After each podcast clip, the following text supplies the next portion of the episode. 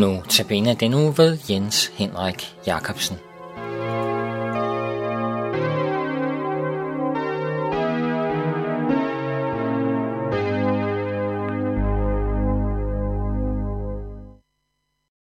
Det er trods alt stadigvæk dejligt at få et brev.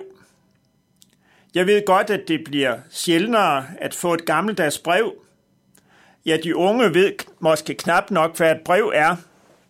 Brevene er afløst af andre kommunikationsmidler, og det er en udvikling, som vi nok ikke kan lave om på. Men en mail eller en sms-besked eller et Facebook-opslag kan jo også rumme en personlig hilsen og rumme personlig varme. Da jeg for mange år siden var ung og boede i Aarhus, var jeg forlovet med en i Odense. For øvrigt den samme, som jeg senere blev gift med. Og der brugte vi meget med at skrive breve til hinanden. Og det var jo altid dejligt at få et brev. Når man fik et brev fra ens forlovede, var det som om, at hun på en måde selv var til stede. Men det var nu alligevel meget bedre, når hun kom på besøg. Så var det et levende brev, et brev af kød og blod og med krop. Paulus skriver i et afsnit i 2. Korintherbrev kapitel 3 om et levende brev. Og det er min pinsehilsen til jer i dag.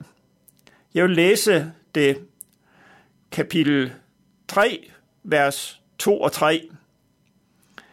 Der siger Paulus, nej, I er selv det brev, der står skrevet i vores hjerter, og som kendes og læses af alle mennesker.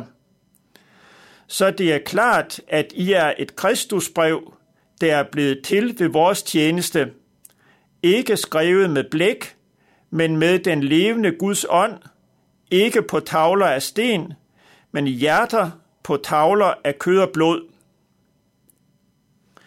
Her taler Paulus om et levende brev, ikke skrevet med blæk, men med den levende Guds ånd. Ikke på tavler af sten, dengang brugte man jo sten som skrivetavler, men skrevet på tavler af kød og blod. Det, som menes, tror jeg, er, Paulus siger til sine læsere i Korinth, ved Guds ånd kan I blive et brev sendt fra Gud, et Kristusbrev. Når Guds ånd prænter budskabet om Jesus ind i jeres hjerter, så kan I blive breve fra ham, levende breve, breve af kød og blod, breve sendt fra Gud til mennesker. Og det kan være et pinsebudskab til os i dag. Guds ånd kan og vil skrive budskabet om Jesus ind i vores hjerter, så at vi bliver levende breve fra ham og om ham. Breve, det ånder af Kristus, breve, det ånder af hans kærlighed. Breve, som bringer noget af Kristus med sig, ligesom for øvrigt, når jeg fik brev fra min forlovede, var det som om, at det brev bragte noget af hende med sig.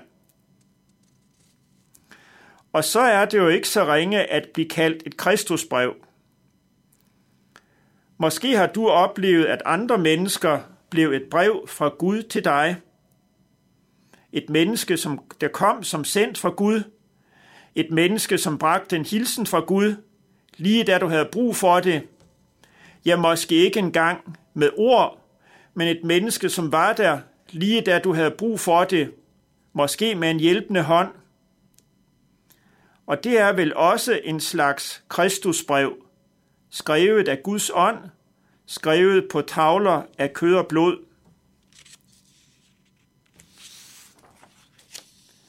Og så kan vi også alle sammen blive Kristusbreve for andre.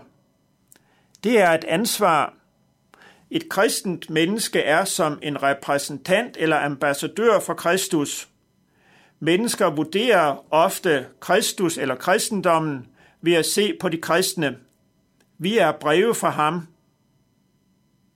Men så kan vi også tage det som en opmundring. Du kan ved Guds ånd få lov til at være et Kristusbrev for et andet menneske. Vi kan ikke selv, vi er ikke duelige til det i os selv. Det siger Paulus også et par vers længere fremme. Ikke at vi er os selv dur til at udtænke noget, som kom det fra os selv, men det, at vi dur, det skyldes Gud. Ved Guds indgriben, ved Guds ånds, ved at Guds ånd skriver budskabet ind i vores hjerter, kan vi blive Kristusbreve. Måske kan du i dag eller de kommende dage være et Kristusbrev for et andet menneske.